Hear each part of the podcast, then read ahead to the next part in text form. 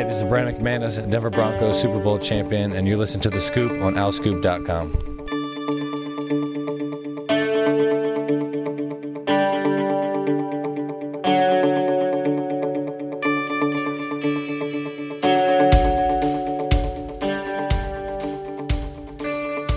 Hi, everybody. Welcome back to the Scoop, owlscoop.com's podcast. This is season six, episode 36. I'm John DeCarlo. And my partner today is Sam Newman. Sam Cohn is off. Kyle Gauss is off. We want to wish Kyle Gauss a happy birthday. So uh, hopefully Kyle's off doing something fun. Sam, This just you and I. Yeah, this podcast is Kyle's present. Yes, All of us. the greatest, the greatest gift we could give to him. And he'll, maybe he'll listen to it a few weeks from now. Yeah, what you asked if I'm doing all right? I'm hanging in there. You know, I got back to Charlotte uh Sunday or Saturday night, and I'm going to be staying here a little bit um until August, and then I guess commuting back and forth from now. You know, some of Dabo's camps, but fortunately, there's some uh, ACC stuff that happens up in Charlotte, and uh, Clemson's first game of the year is actually in Charlotte too, so that'll work itself out. But yeah, I'm just taking it easy right now, um, and, and back in the Carolinas. So.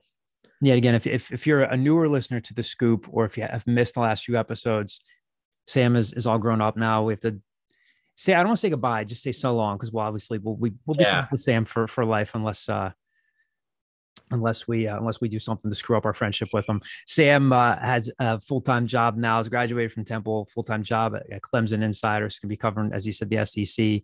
So uh, we'll miss you, buddy. But we'll, you'll always be part of the Yeah, I, I, it's still, I guess, kind of hush hush right now. But I mean, we'll, we'll let and I just I just uh, I just added on the podcast. I forgot about it. yeah, it's it is no. He he wants to wait until next week uh to announce it. So if anybody who follows me on Twitter or listens to this, there will probably be announcement, some article, uh, puff piece, I guess, that it will be out there. But uh, yeah, no, that's it's happening. I, I start officially June first, so this is very sad. We're, we're not going to talk about it because John and I are going to break out in the tears. So Yeah. we'll just we'll just segue into famous number thirty sixes now. Oh, cry later.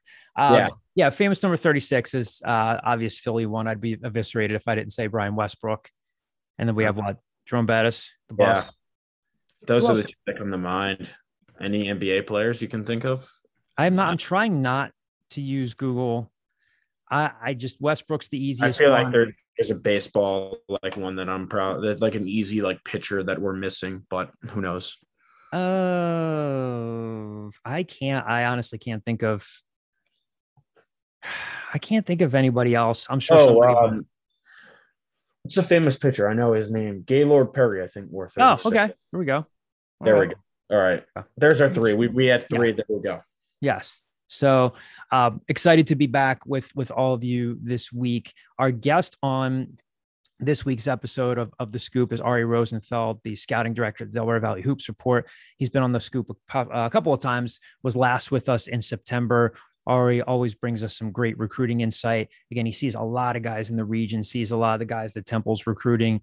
We'll hear from him in a few minutes. Again, anybody who is interested in Temple recruiting, Temple basketball recruiting. And I would imagine that's pretty much every single person who listens to this podcast. We know that recruiting interest and recruiting news drives uh, a lot of our engagement here. So again, we're really happy to have Ari with us, and we've got um, some some football news, some football recruiting news as well for you. Temple added uh, transfer offensive lineman Luke Forrester from. Uh, from Presbyterian, uh, Sam Newman talked to him. Uh, we'll talk about that a little bit later in the pod, and uh, you know, uh, we'll have a story coming up uh, about Luke Foster from Sam and from their conversation. So we'll have a little bit about that uh, as well. And along with um, uh, lighter mailbag this week, we have a, a mailbag question for Ari that we asked during the interview, and then uh, another mailbag question directly for us pertaining to um, Rahmir Barno, uh, the point guard at Imhotep High School that we'll talk about a little bit later. Ari shares some great insight about him as well. So, uh, but let's get to this interview with Ari Rosenfeld. Again, he is the scouting director of Delaware Valley Hoops Report and uh, sees a lot of guys in the area. And again, you're going to hear pretty much, I think, anything you could hope for here. Ari will talk about his evaluations of, you know, what he saw from Hysier Miller, from Neumann Goretti, and Zach Hicks, the forward from Camden Catholic, the two incoming freshmen in Temple's 2021 class, uh, along with uh, Emmanuel Akpomo, the transfer from Wake Forest. We really didn't talk about him in our conversation with Ari uh, as a guy who's coming in from the transfer portal, but you'll hear Ari talk about Hysier Miller, Zach Hicks, as we said, uh, some of the guys that they're looking ahead to in the future, some of their other recruiting targets like Dan Skillings at Roman Catholic, just a lot of good analysis. Ari's take on some of the the younger core on Temple's roster. I think you'll be interested to hear about some of the feedback he got from scouts about Jeremiah Williams, what he thinks of Damian Dunn, uh, Nick Jourdain, players like that. So a lot of good stuff here. Uh, we'll turn this interview over to all of you to listen to, and then we'll react to it on the other side. All right, it's been a little while, but we are thrilled to have Ari Rosenfeld, the scouting director from the Delaware Valley Hoops Report, with us on the scoop, joining Sam Newman and I. Ari, thanks for doing this, buddy. How you doing? Yeah, I'm good, man. How about you? How about you? Good to see your face. Yeah, you too. You too. We'll we'll we'll, uh, we'll get together this summer. Have a a, a vaccinated vaccinated hangout uh, amongst uh, friends. There's summit plans already being discussed. Yeah, I know. I can see at this moment, as a matter of fact. Exactly. Take you uh, take you guys behind the curtain a little bit. so uh, Ari, as you guys know, um, you know, really scouts this area, scouts, you know, around the country, but has has offered some terrific insight for us here on the scoop in the past. Knows the Temple program, knows the the guys that they're recruiting, and uh, we're really excited to talk to him uh, today and this week for you because things are going to start to change and, and pick up. And uh, Ari, my first couple of questions here, I kind of want to take a procedural approach because um, again, we have so much to catch up on, both from an overall national perspective with the recruiting dead period set to end on June 1st, as I said. And then we have a lot to ask you about in terms of uh, your impressions of guys like Hysier Miller and Zach Hicks and their senior seasons, um, guys that Temple's offered and might be looking at in the future in the 22 and 23 classes. But again, I want to walk our listeners through this and kind of, as I said, take a procedural approach. You've been able to see some events and players in person over the last several months, and we'll, we'll get to that in a second. But coaches, of course, have not in more than a year, and players haven't been able to take in person visits in more than a year. And that's going to change in, in less than two weeks. Can you walk us through what the summer is going to look like from that perspective once the calendar turns to June in less than two weeks and what events we're going to see on the calendar that are going to be open to college coaches? Uh, yeah, I mean, so so the best way I can put it, uh, as it looks right now, obviously, you know, uh, everything's subject to change in this world we live in today. Um, but the best way I can put it right now, knock on wood, is uh, it's actually going to look kind of normal. Mm-hmm. Um, mm-hmm. It's going to look a lot like you know June and July of 2019 looked as far as recruiting goes. Um, there's a few exceptions to that. Um, obviously, everybody's gonna, you know, probably still gonna have to have masks on, um, you know, just to be safe. So that's obviously one glaring exception. But um, otherwise, I mean, the NCAA isn't doing their academies that they uh, had launched in 2019 as part of the July recruiting periods. Um, it looks like they're going to replace those at least for this year um, with the way it had been before, which is going to be with a couple weekends of AA, a couple more weekends of AAU in July. Um, I think the NCAA had pulled the plug on those camps a little while ago, just obviously with the amount of moving parts it takes for them to get those off the ground. They either, you know, they kind of had to know they were going to do it or they weren't. Um, they decided to pull the plug early that they weren't. But otherwise, they're going to have the June uh, high school live periods, which started in 2019. Um, that was the first year the NCAA decided to allow college coaches to watch kids with their high schools and their high school teams, but outside of the traditional high school season. You know, teams have been playing in team camps and stuff forever, but usually would just be people like me who could go and watch. They now opened up the last two weekends of June for live periods for high school events that are put on officially by the state associations. So we're going to have a couple great weekends uh, at the end of June here in Philly, uh, at, actually at St. Joe's Prep uh, for Philly Live 1 and Philly Live 2, those last two weekends of June, which are going to be the first time since uh, last March that college coaches have been on the road watching kids in person. Um, and then that'll transition into July AAU. Um, and, and, coaches will kind of hit the ground running from there. Now, Ari, from from your perspective, and you have people follow you on Twitter. If they're if you guys aren't already, you should be at uh, a Rosenfeld Hoops. You have a pin tweet from back on January 12th saying that things were still on pause for the most part in the Northeast. And you also do some work for uh, Elite High School Scouting and explained in that tweet that you were doing a lot of evaluating through film. So again, we know the coaches haven't been able to see guys in person, but they will be soon. Players have been able to take official visits. But can you walk us through what the last year has been like for you specifically and kind of take people back to when you were start you were able to start seeing some players? Did it start with, you know, some of those closed local runs like the one where Hysier Miller dropped, you know, 50 some points yeah. and started getting on Temple's radar a little bit more? And, and when did things start getting back to a closer sense of normal for events that that you could see as a scouting director and not a, a college coach. When did that start to turn?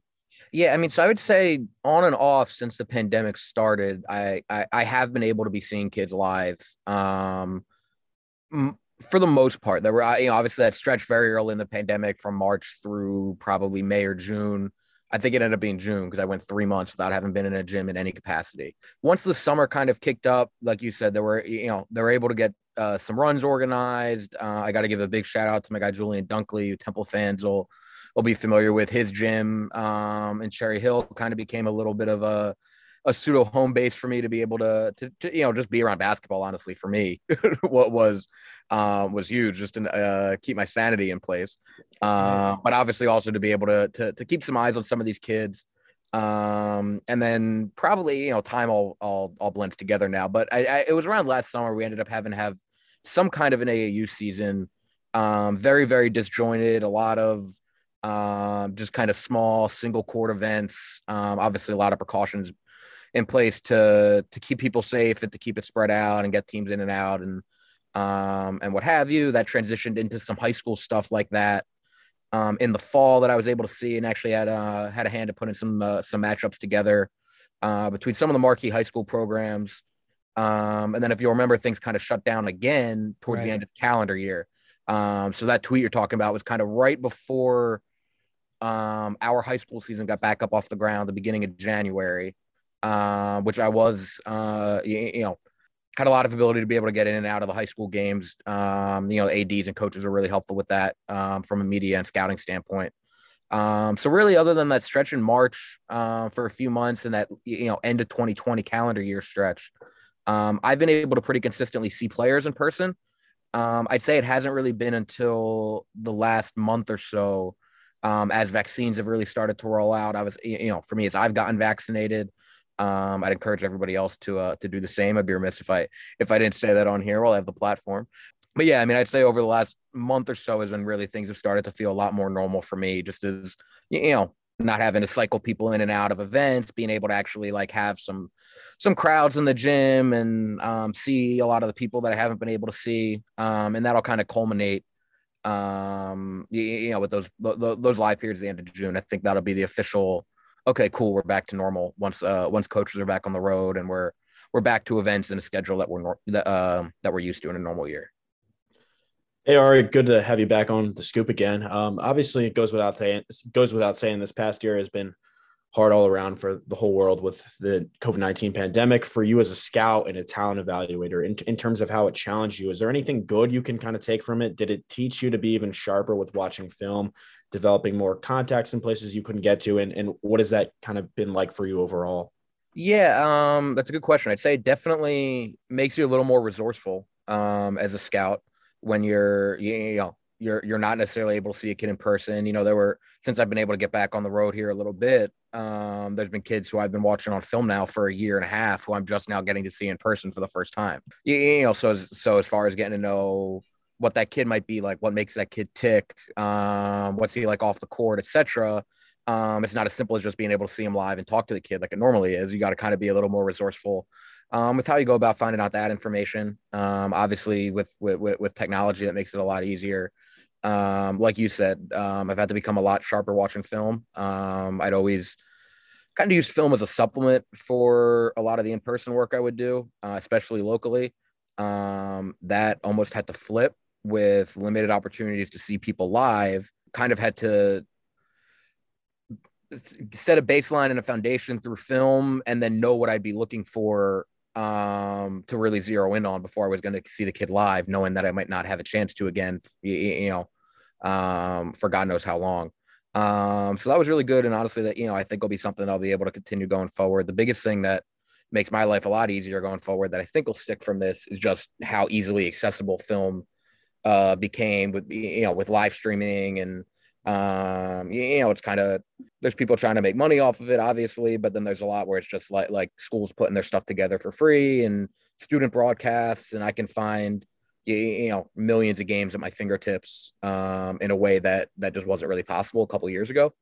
Um, and I think that'll be something that stays in place going forward for the most part, maybe not to quite the same extent. Um, now that you don't have parents having to, you know, watch their kids via live stream.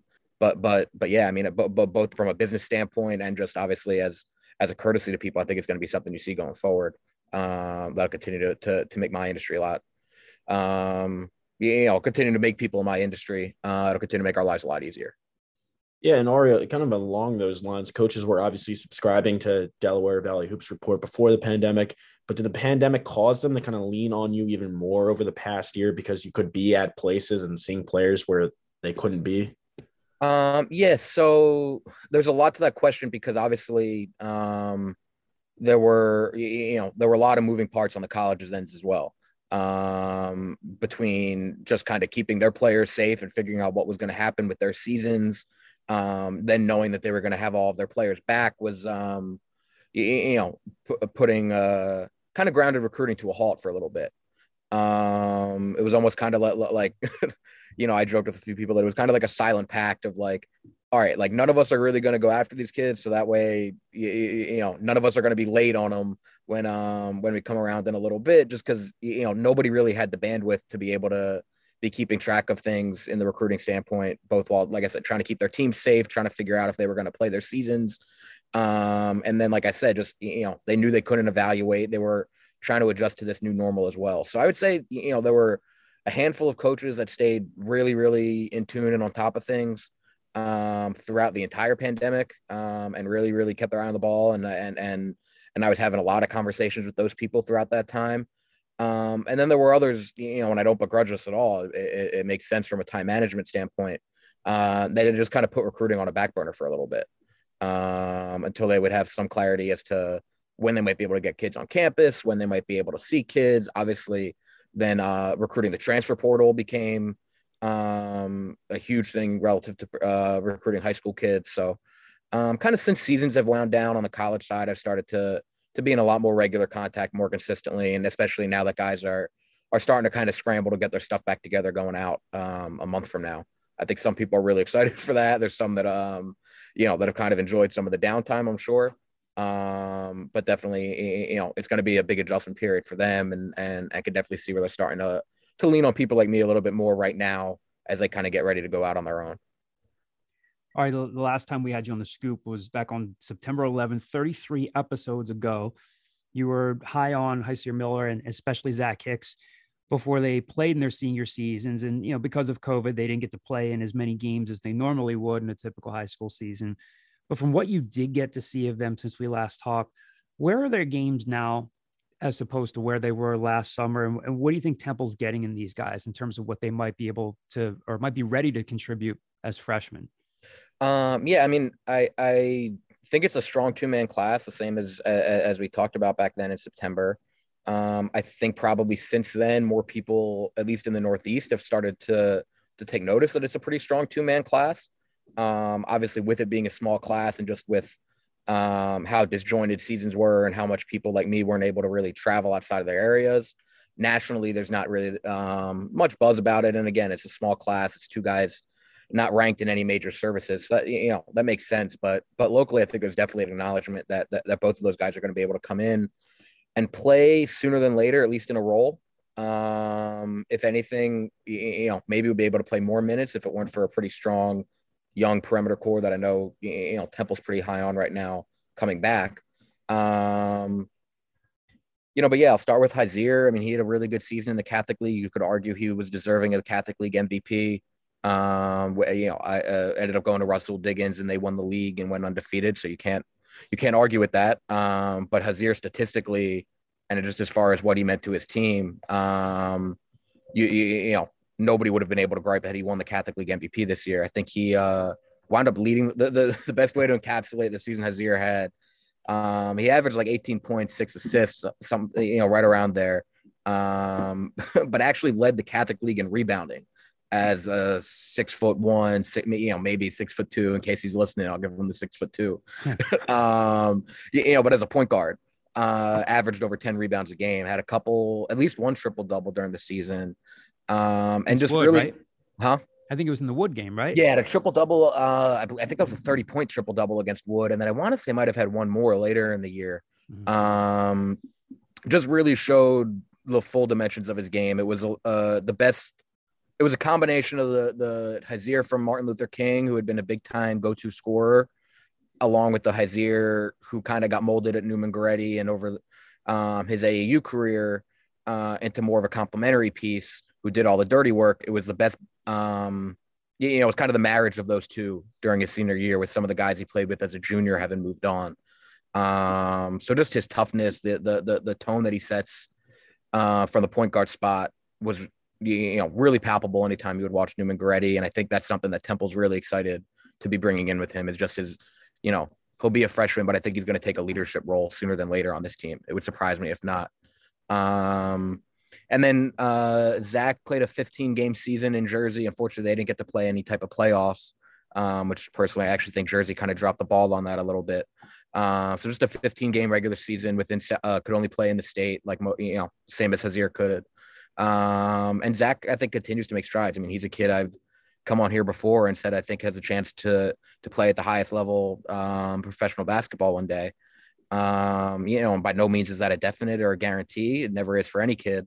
Um, but I'm, you know, I saw nothing from his senior year that would lead me to back off that, you know, that's something that that that could be in Zach's future if he continues to develop. Um, I mean, obviously the the the size at six eight and and and the shooting stand out. He was able to be a lot more efficient this year as as as a go to scorer, which probably isn't a role he's going to come into right away at Temple. Um, but I think it's really you know it's been really beneficial for him to get those reps and start to expand his game. Um, whether that's the mid post, whether that's starting to um, improve his handle and play a little bit more off the dribble from the perimeter.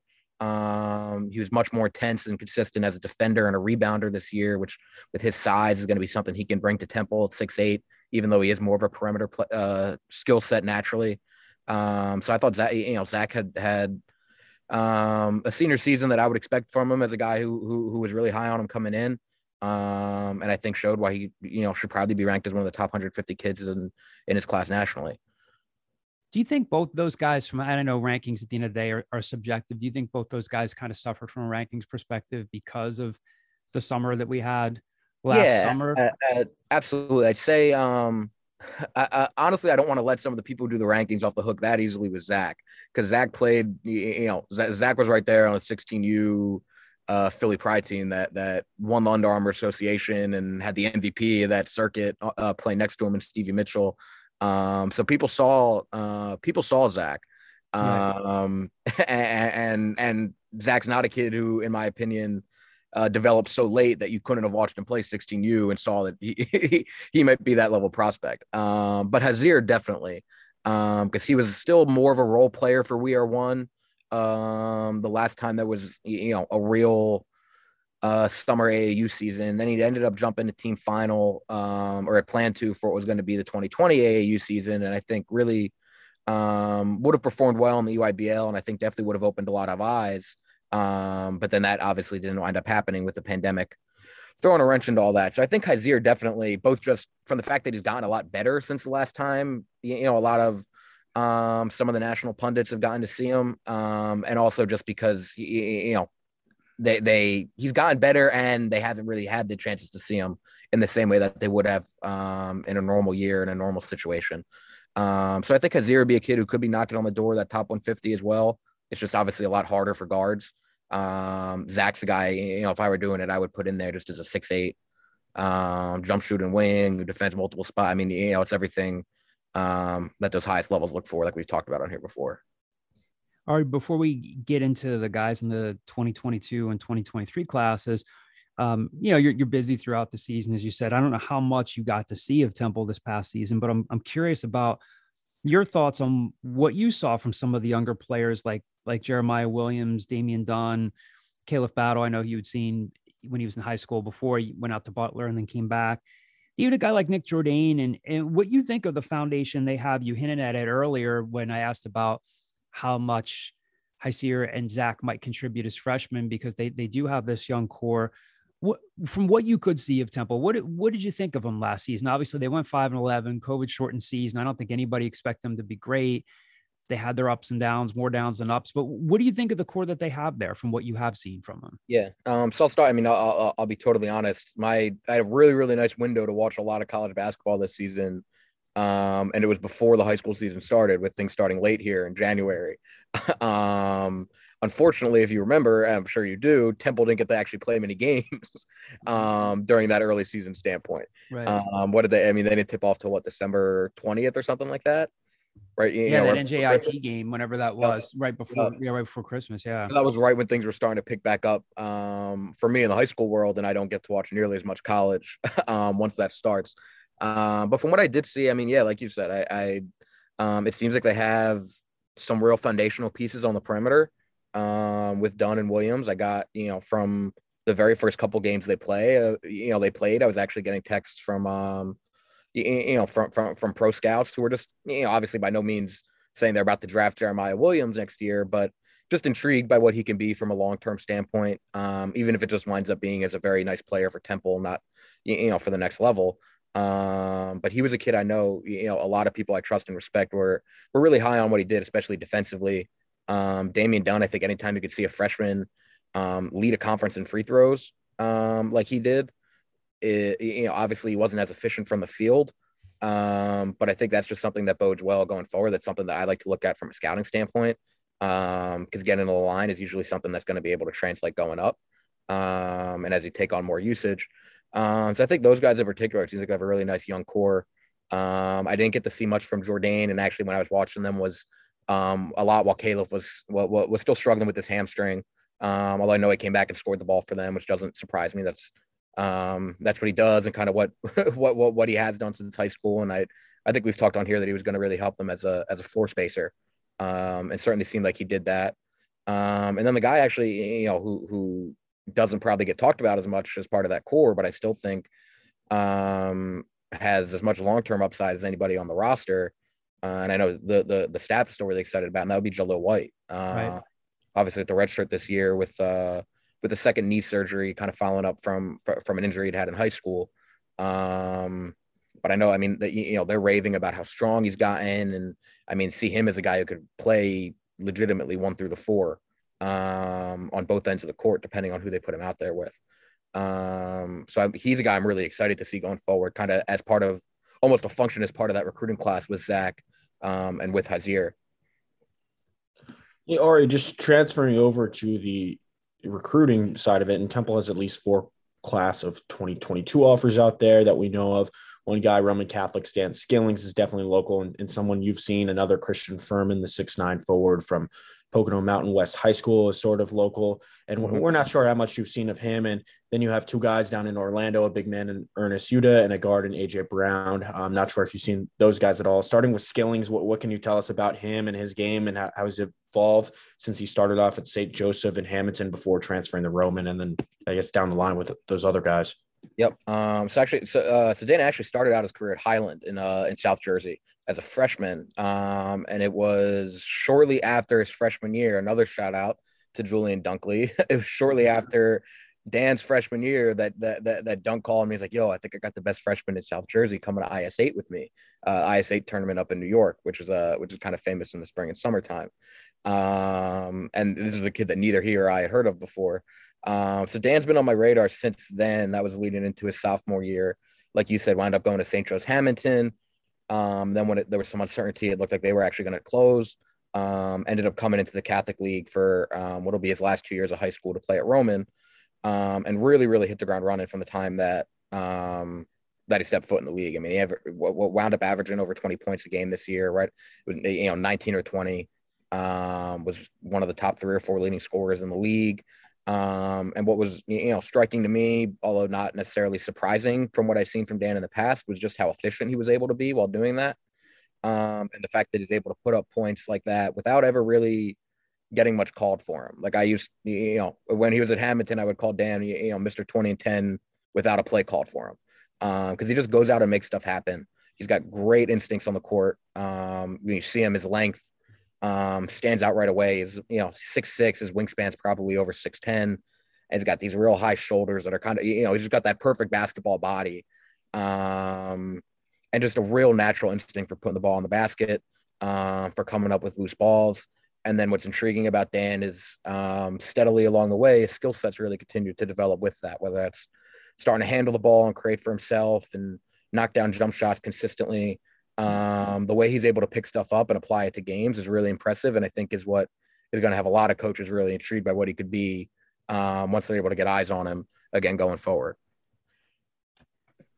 What about? Uh, oh, sorry, Sam. What I was going to say. Uh, and you said you've seen a little bit of Christian Furman. Uh, no, yeah, I've seen Christian a good amount. Um, yeah, over the past year or so. What can you tell us about him? Yeah, um, Christian's probably the most improved player um, in this area right now. Um, if not one of you know one, of the most improved in the entire region. Um, he kind of hit that big growth spurt that's important for a lot of bigs if they're going to really reach that high level D1 um, from when they're younger. You know, he hit that like six six to six nine growth spurt um, probably right before his sophomore season, and has really just taken off since then. He was this is a kid when he was, you know, he was a six six rising sophomore. Was really awkward. You could tell he played really hard, but just didn't have much in the way of skills or instincts.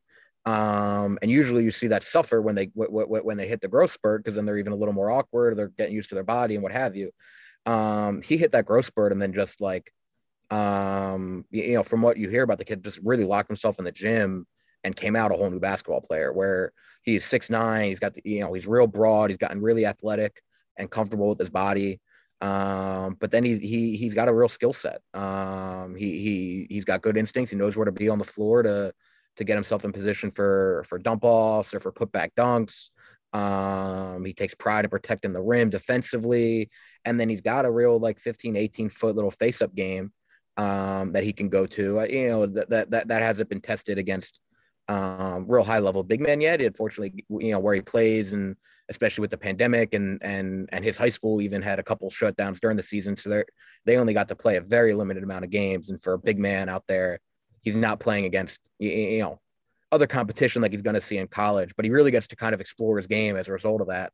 Um, and then when he's now running with PSA Cardinals and the EYBL, um, I think it's it, it's carried over really well to where he's just confident in these other areas of his game that a lot of bigs in his mold maybe don't have, especially ones who who, were kind of as raw as he was only like two years ago.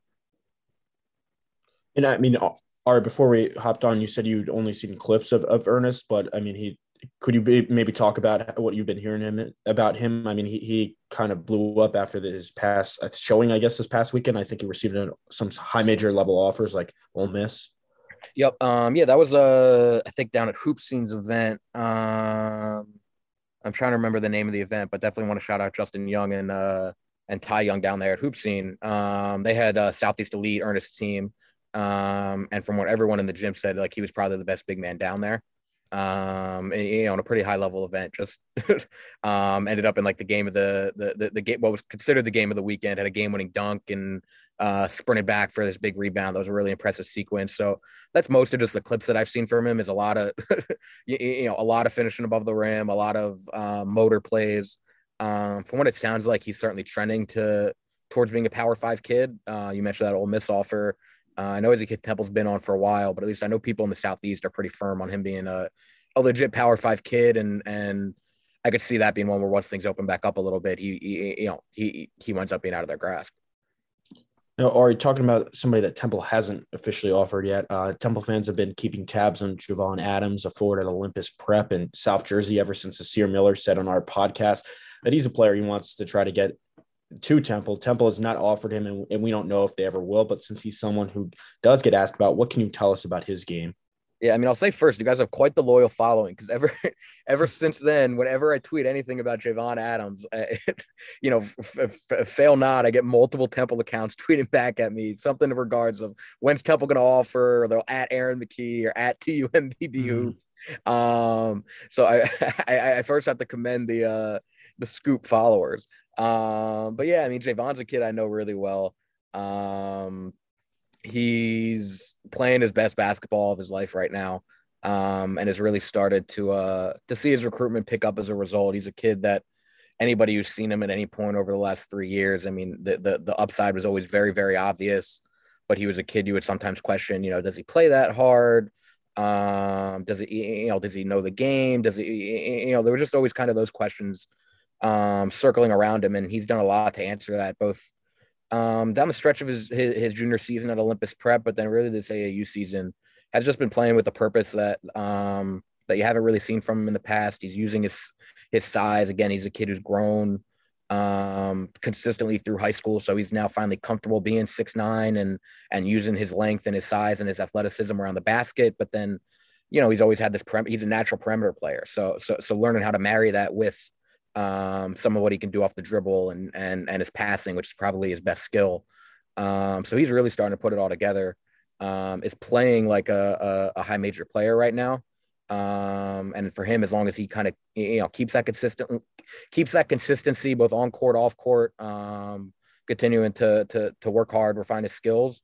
Um, I think he's definitely going to be a player that is going to be good enough to to to play at Temple's level. He fits what they do in terms of uh, what they're trying to bring in from a length standpoint, certainly, and from a versatility standpoint. Um, you know, so I think he's definitely a player that could be up Temple's alley um, as things come here sooner. The the the, the one thing I I'd be remiss if I didn't stress before we get too much further is just um, I think a lot of recruiting is going to change over the next, you know, and, and John talked about it early on, but a lot of recruiting is going to change over the next month and a half or so, more so than it ever does this time of year in the past, just because, you, you know, what, what these boards all look like right now is based off of an unprecedented year and a half of evaluations. So I think coaches are going to be a, a lot more inclined to throw those out once they get back to what they're more used to and what they're more comfortable with, which is obviously evaluating in person. Um, and I think they're going to be a lot more quick to just kind of ditch what their kind of preconceived opinions were on some of these kids um, and trust what they see in person. Now, are going over to that 2023 class over at Imhotep Temple has offered their standout sophomores point guard Rahmir Barno and wing Justin Edwards. Can you give us a breakdown of each of their individual games? Yeah, um, yeah, those are definitely going to be two guys that I think Temple fans hear a lot about over the next couple years. Um, they're going to win a lot of games in the city together and outside of the city, playing with Team Final. They're starting to uh, build a nice reputation uh, on the national scene as well. Um, I'll start with uh, with Justin, who's probably considered the higher level prospect of the two. He's uh, about a six seven uh, lefty forward, um, somewhere between like a wing and a, a kind of new age stretch four hybrid four type. Um, really, really came on the scene with his shooting combined with his length. You know, like I said, six six, six seven, and and a plus wingspan. Um, you know, and shooting the ball like he did at an early age, that's always going to be somebody that, um, you know, that that that you write down a track and and see as a potential high level prospect going forward. But what he's really taken off in the last six months is starting to create for himself off the dribble, starting to play with a whole new sense of confidence. He's kind of um, one of my favorite things is is getting to watch kids go through that process of actually kind of realizing that they're really good, um, and realizing that they can pull some stuff off against you know in really high level games against really high level players that they didn't know that they could pull off. Um, and Justin's kind of gone through that process over the last six months um, to where he you know he's a real bona fide scorer as opposed to just a shooter. Um, but coming from a real good culture at Imhotep, he's also still a kid who will use his length, will will will, will rebound, will will guard whoever you ask him to guard. He had to guard a lot of big men for Imhotep this year because they didn't have a true big um, to throw at guys. Um, just an egoless kid, which is very rare to see from um, you know those top hundred level kids in today's day and age. Um, and I think he definitely you know fits somewhere into that conversation. If not, you know, I had one high major coach asked me how good he was, and I said roughly top seventy five, and they're like, oh wow, thinking like, you know, they thought I was underselling him a little bit with that. Um, so obviously all that stuff's very fluid right now um, until we get back to you know this summer some real circuits and seeing these guys play against each other nationally. But but Justin's going to be in that conversation for top 50, top 100 kids in his class. Um, and I think it's, it's probably going to be a kid Temple's going to recruit hard right down to the stretch. Um, and then his teammate Rahmir, um, like I said, Justin's more of a forward. Rahmir's the the point guard, floor general. Uh, when he's in the game, the ball runs through him. And when he's in the game, there's not many guys. There's not another guy you would want the ball to run through because he's uh, he's one of the more special ball handlers I've seen at his age in the city in a while. Um, just I I like to say kind of as a disrespectful handle, um, to where like you almost see him when guys push up on him, like he'll kind of give this look of like, are you like, are you sure you want to do that? Um, really, are you sure? And then blow by you before you really know what hit you. Um, and for a guard that young and that talented, he does a good job kind of um, not abusing that skill set. He plays under control. Um, he's a natural scorer, but he has gotten a lot better with getting other guys involved as a point guard, um, and has then really made strides as a shooter as well. Um, so I think the you know the question for him as to whether he's a power five player or whether he's maybe right below that ilk is probably just going to be with his body. He's a, he, he's a smaller guard. He's a little, um, you know, slighter in his frame. Um, he's got the the the, the skill set um, to where I have a chance to make up for that at the highest levels, but obviously it's just a high bar for 5'10, 5'11 point guards at, at that power five level. But again, I think he's, you know, they're both kids that are going to be high on Temple's board, I think all the way down to the end. Um, and I think kids from, you know, I, I you know, I know the Rahmir and Justin a little bit from just watching the last couple years. I think they're going to be kids that are going to hear Temple's pitch um, and seriously consider it down the um, down the stretch of their recruitment. All right, it's it's not that Temple hasn't offered Philly guys early in the past, but it does seem like they've been more aggressive, even just over the past month, about offering and prioritizing the right or what they feel are the right Philly guys early on. Is that something that you're seeing too? Am I alone in that opinion, or is that do you kind of feel the same way there? Uh, no, I definitely agree, and I think you know Rahmir and Justin are, are two prime examples of that. Um, I think you know you might have seen Temple doing a little bit of that in past classes, um, but when they you know the past couple, but when they might have been getting time to do that was when they haven't you know was, was when all their evaluations were forced to stop.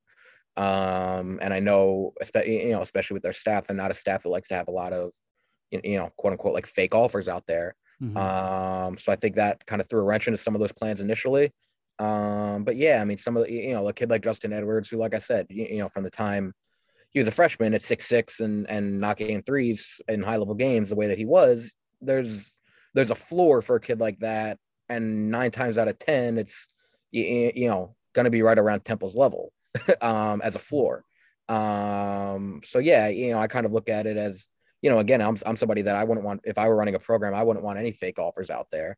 Um, you know, but he's a kid that you know you can kind of project pretty safely three years down the line is going to be a kid that you're still going to be comfortable taking and eh, you know if not be really really excited and ecstatic about taking so i think the more that you know that they can kind of sh- just show those kids that that temple's a real option for them early on um, i think the better it's going to be and i think they're definitely starting to do that with this 23 class um, and we'll kind of see how that goes going forward into 2024 and beyond so we've thrown a lot of names out there to you guys. We know that have temples offer temple offers, and uh, but who are there's so many names that we didn't get to. Who are the guys in your eyes that we haven't talked about who you think could either be reasonable gets or great fits for Temple in the future? Because, like you said earlier, they have their board, and really over the next couple of classes, they don't have a lot of space. In 22, it's contingent upon maybe a guy or two leaving.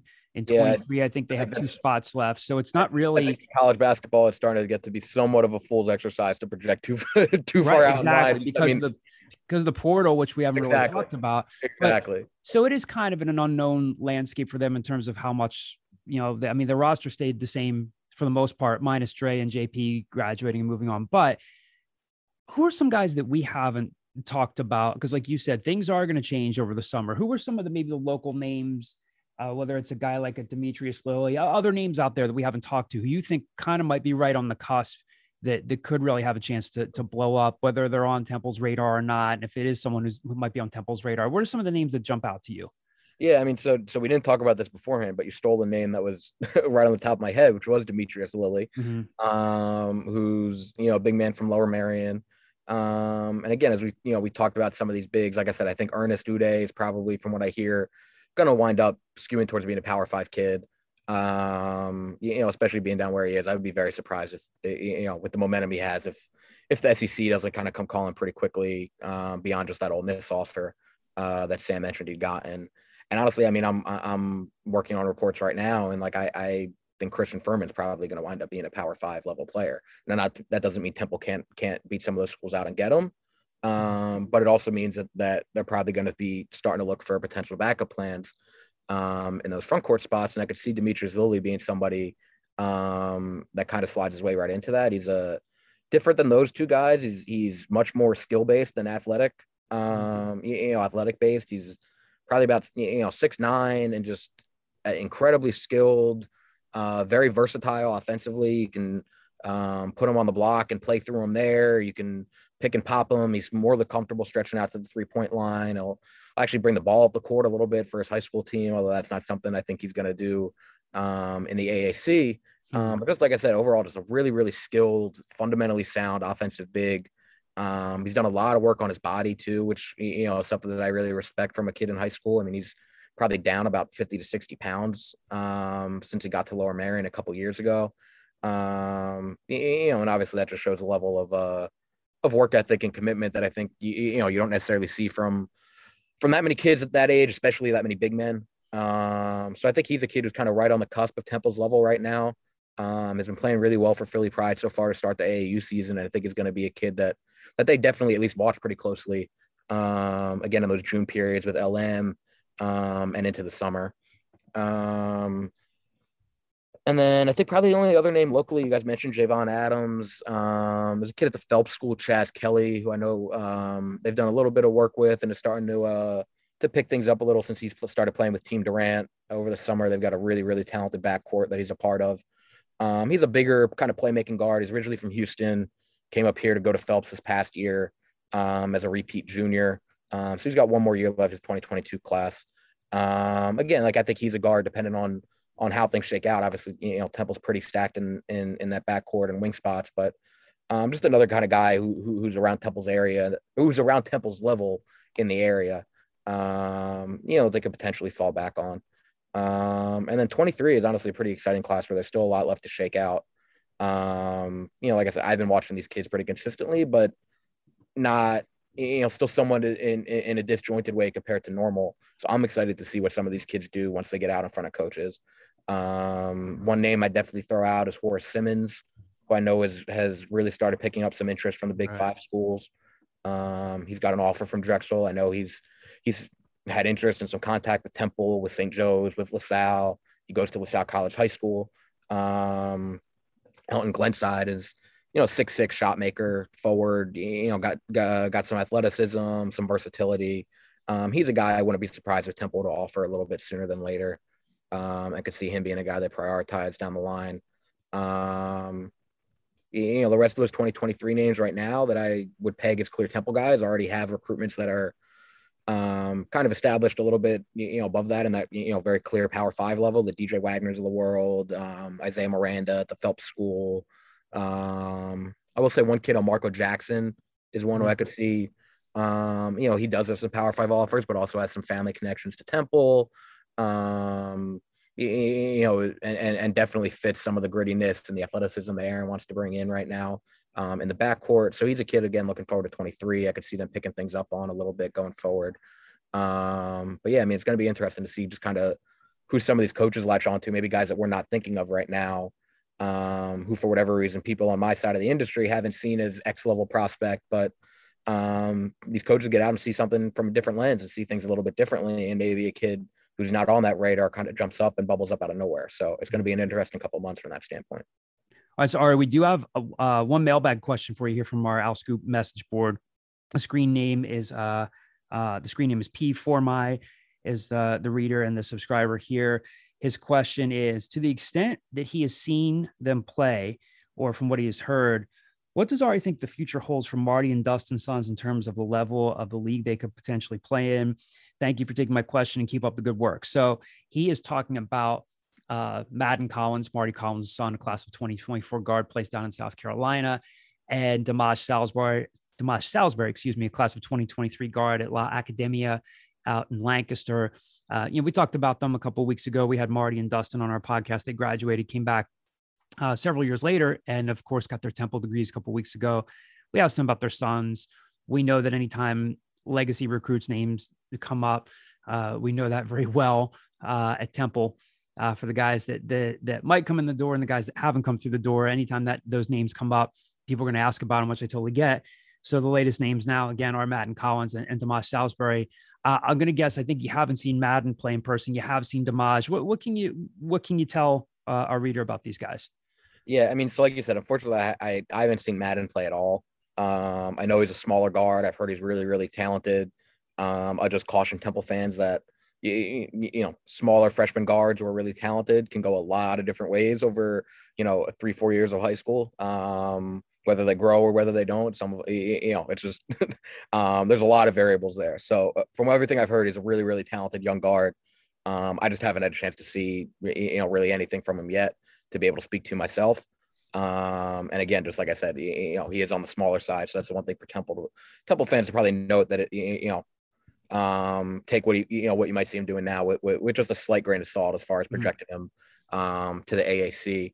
Um, Dimaj, I can obviously speak to just since I've actually seen him play um, and seen him play pretty extensively. He was uh, playing for my guys over at Team Final Red uh, last summer, Javon Adams AAU program, and formerly Stevie Mitchell's AAU program. So good track record of producing some guys from their their their, their 15U group. So I watched Dimaj a good amount with them, um, and then followed him into a season. And now that he's been playing with Philly Pride on the 16U level, um, he's really really talented. He's definitely a kid who um, who has some of the talent level to where you can see him being a, a an AAC level kid um, as things kind of develop here. He's um, you know he's got a real just kind of natural rhythm to him with the ball and a natural pace that's really hard to teach and that you can kind of see like oh that makes sense that that he comes from from an athletic family or from a basketball family because it's just again some of that that natural feel for the game um that that that's very hard to teach and and that you're not able to identify that much in kids that um as young as Dimaj is and as relatively inexperienced against high level competition as Dimaj is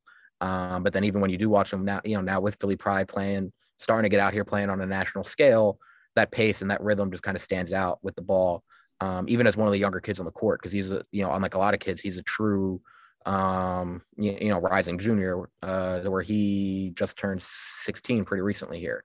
Um, I th- say the big swing factor, and this is something I've talked to Dimaj about and talked to Dustin about, is uh, Dimaj has to show he can shoot the ball really consistently. He's uh, shown flashes of some really impressive shot making.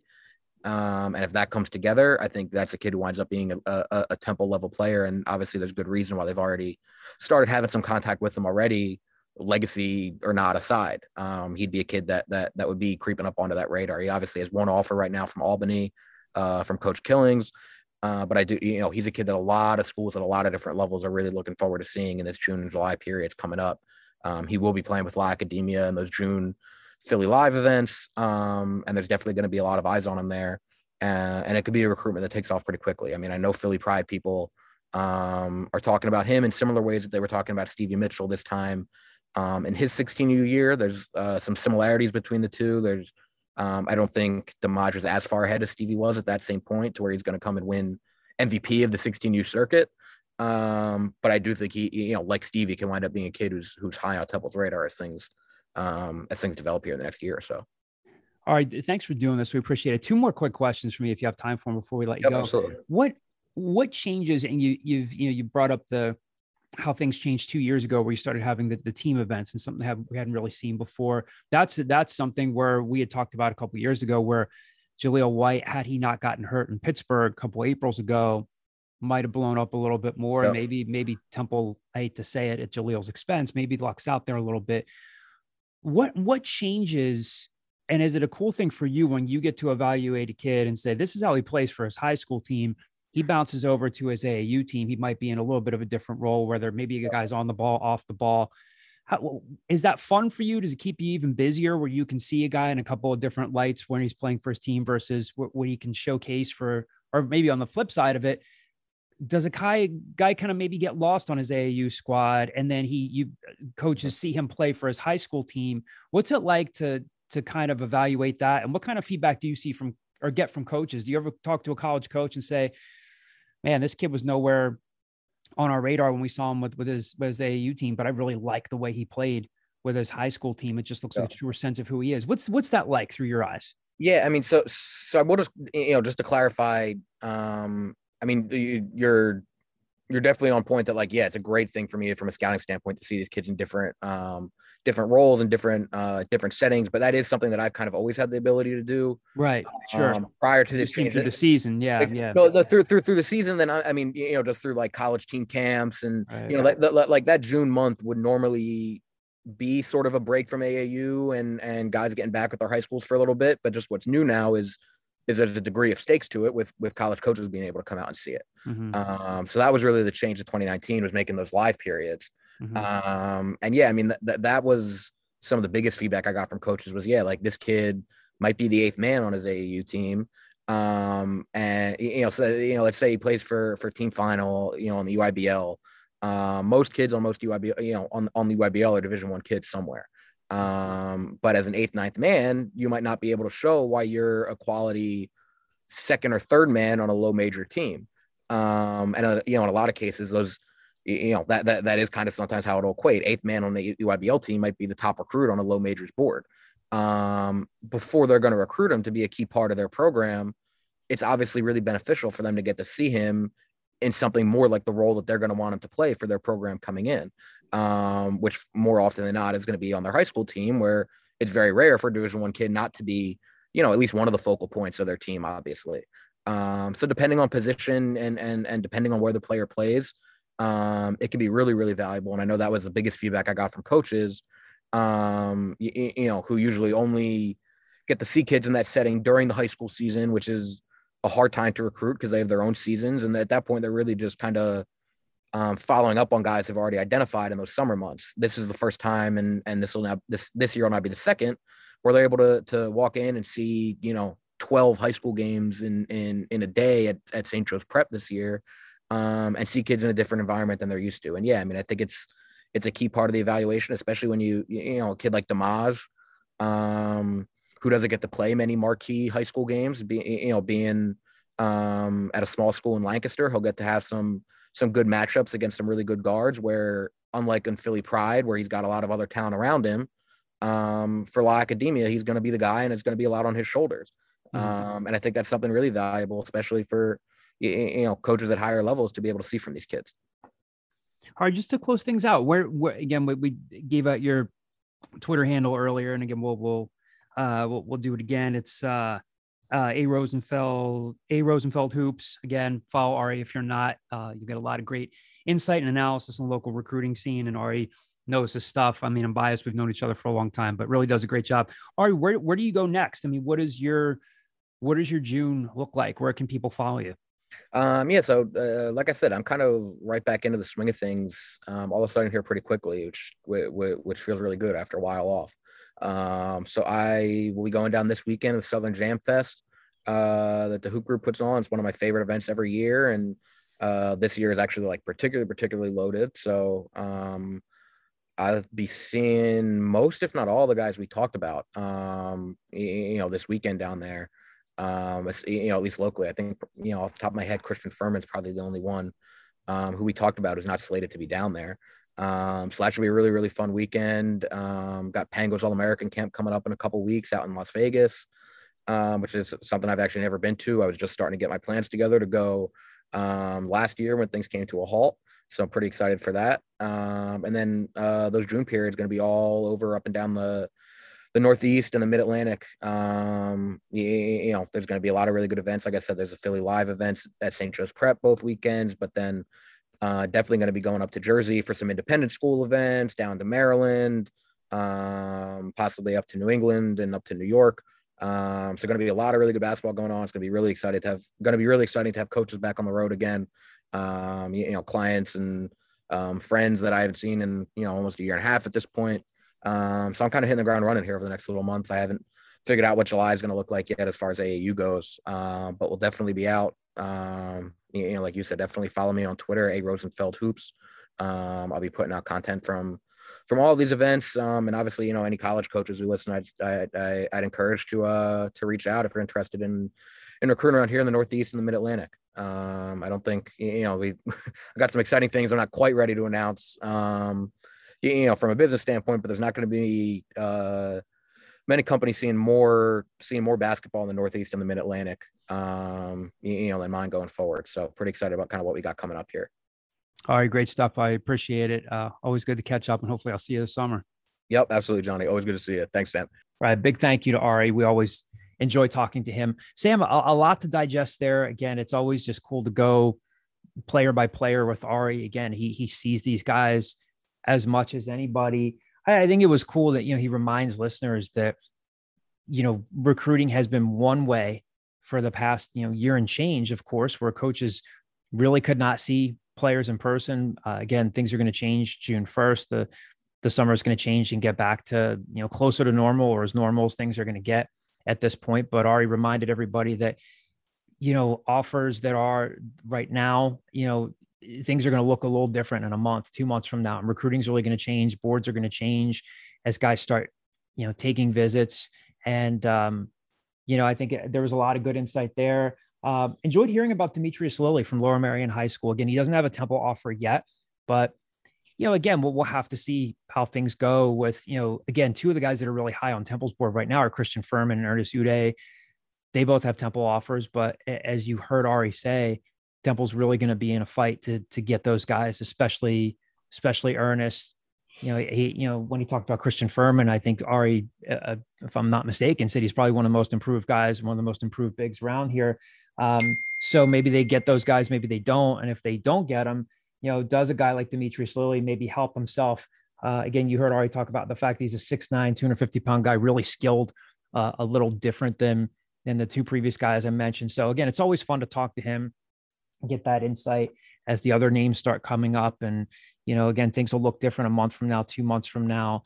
And I think that's good context. I also thought it was pretty interesting to hear him talk about, as I said earlier in the pod, as we introduced the the interview, you know, Ari, and again, he cautioned himself and said, I'm not saying that he's definitely going to end up in the NBA, but he heard for some from some pro scouts like, hey, who's this Jeremiah Williams kid? Interesting, interesting feedback there. Not trying to give Jeremiah Williams a big head, but um, you know, just just hearing his name come up and uh, of course, the you know he's always a big Zach Hicks fan. Uh, Ari has seen Zach and has known him for a long time, and still really high on Zach Hicks, and still thinks that Zach has the potential to play at the next level. So a lot of good stuff there. Sam, what did you take away from it? Um, uh, what I took away is, I mean, Ari's answer about Jahlil White. Obviously, Jahlil was probably somebody who also could have blown up if not for you know the meniscus injury in high school, the same one that I believe that he retore and eventually had to get surgery on um, this past season. And obviously, last episode that we had, we had Aaron McKie on, and McKie, you know, touched on how you know Jahlil White could have was the best player that they had in practice, probably could have pushed for starting minutes. So Ari's answer kind of reflected that at the same time. So I think if there's a player that you know there's level of an intrigue about, maybe you can be compared to you know what maybe they saw from Damian Dunn but this season. If you want to compare, not that Jahlil White or Damian Dunn are similar players, but remember Damian Dunn missed the majority of his freshman season due to an injury, and so same with Jahlil White. So maybe Jahlil can come and have a similar impact because it seems like, as Ari mentioned, he's a guy who could have the ball in his hands, he can play off the ball, guard one through four. I mean, we continue to talk about him in this podcast, but the potential for him, if he can stay healthy, really seems to be endless. So, um, you know, I think that's a name that keeps getting mentioned on, on our podcast, and rightfully so. So, if he can stay healthy, that, that's definitely a name that Temple fans should keep an eye on. Mm-hmm. We do have one mailbag question here that was meant for us and not for Ari. It is basketball related, but we'll we'll you know in answering this question, we'll point to something that Ari said earlier, and the question comes from D Blaze seventy five, one of our our longtime subscribers. Appreciate the question here from the message board.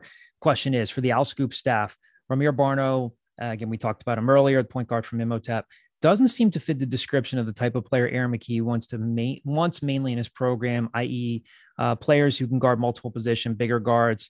He's referring to the fact that currently, as of now, Barno is I think comes in at like five eleven, maybe six feet.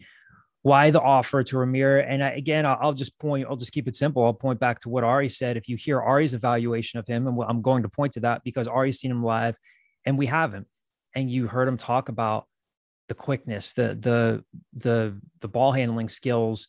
You know, Ari said, you know, I think his, you know, I'm paraphrasing here. He said guys will try to get up on him too close.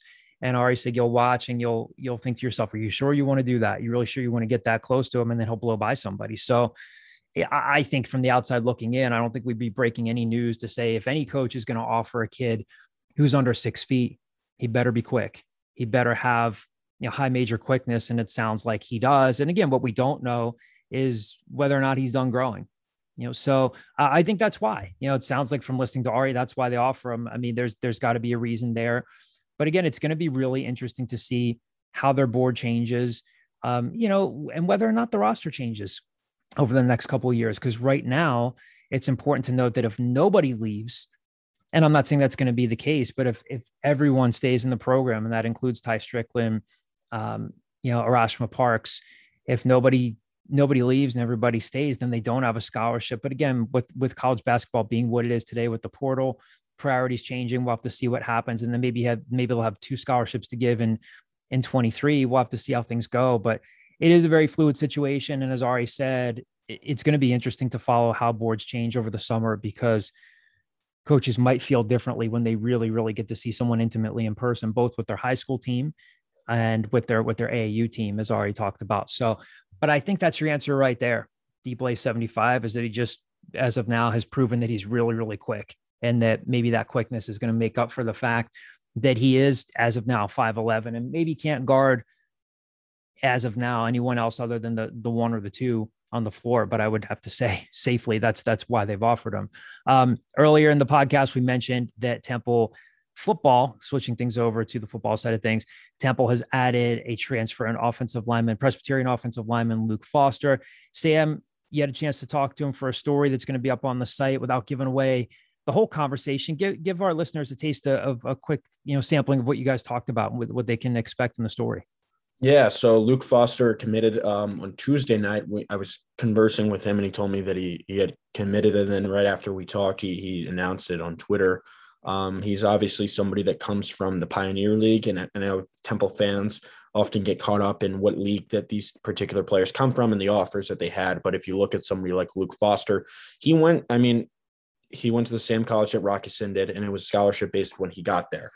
He he was a freshman. Rocky Sin goes to Temple and obviously Temple's now on his radar, and he said that, and that will be included in the story. But he was a tight end originally. I think he came in maybe at 220s, 2, 240, something somewhere in between there. And they had maybe 44 players left on their roster, I think, or they had 44 players leave. I can't remember, but it was they were left with a bare roster. So he had the transition over the offensive line and he missed, you know, 2017 he redshirted, 2018 he missed some time with injury, and then 2019 he only played four games before tearing a tendon.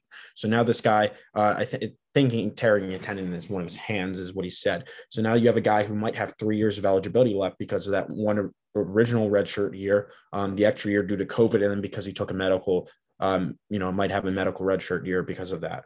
And this is a guy who, who just graduated too. So he wanted to go to a graduate program. Temple offers that. And I mean, on the surface, you look at it, oh, okay, whatever. This is, you know, somebody coming from Presbyterian College or school, you know, that doesn't is not a scholarship program. Um, like Michael Niese, who came from Dayton, not and Dayton, as Kyle mentioned on our boards, was or not Dayton, Niese was, as Kyle mentioned on our boards, was one of the most consistent offensive linemen for Temple last year. So I think right. you have to look at it as adding somebody like Foster, who can come in and maybe develop and get his body ready to be where it is. I mean, he's he's at 275 right now, maybe put pack on a couple of pounds and, and be able to compete for some depth, but also learn behind guys who I don't really remember the number, but it's somewhere between 100 and 200 starts collegiately across the offensive line. And as Kyle has mentioned on our boards, Temple could very well be without with an entire new starting offensive line. Joseph Hooper, CJ Perez, and Michael Niese are all done after this year. They're all out of eligibility and then Adam Klein and Isaac Moore have both graduated, I believe. So they will, you know, maybe they come back from the extra year of eligibility. Maybe they go to the, you don't know, you never know. So they could, it's a very real possibility. So the very least, bringing in somebody like Foster prepares you for that possibility. And you look at this year as okay, maybe we can use this year as a develop. Worst case scenario, he gets thrown in there because of injuries. Again, worst case scenario, and then you have two years to maybe that he'll be a starter at e- either tackle position or somewhere. Um, you know, in, in, the inside. I know that it was um, speculated elsewhere that he could be playing tight end. That is not the case. He is going to be coming in and playing offensive line, tackle, um, right tackle or left tackle. He has experience playing both. Um, he's never taken a game snap at um, interior on, on, the guard position, but we know that Temple likes that flexibility. Um, they've had guys working inside that have played outside and vice versa.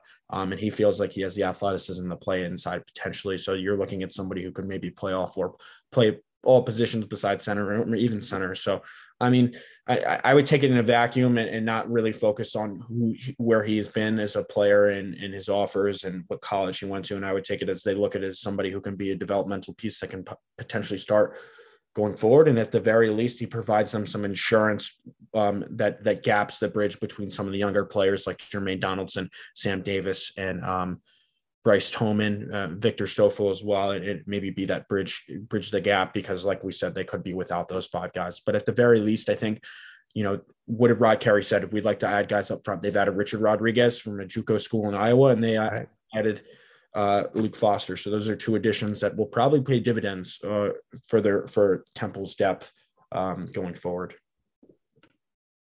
All right, great stuff there from Sam. Again, the story is up on the site now. Check it out. That is for owlscoop.com subscribers. If you haven't subscribed, definitely consider doing so. We're going to have a lot of recruiting coverage this summer, both on the basketball front and then the football front too. Don't forget that um, Rod Carey and coaches around the country now can actually have camps, and I'm sure there'll still be precautions put in place.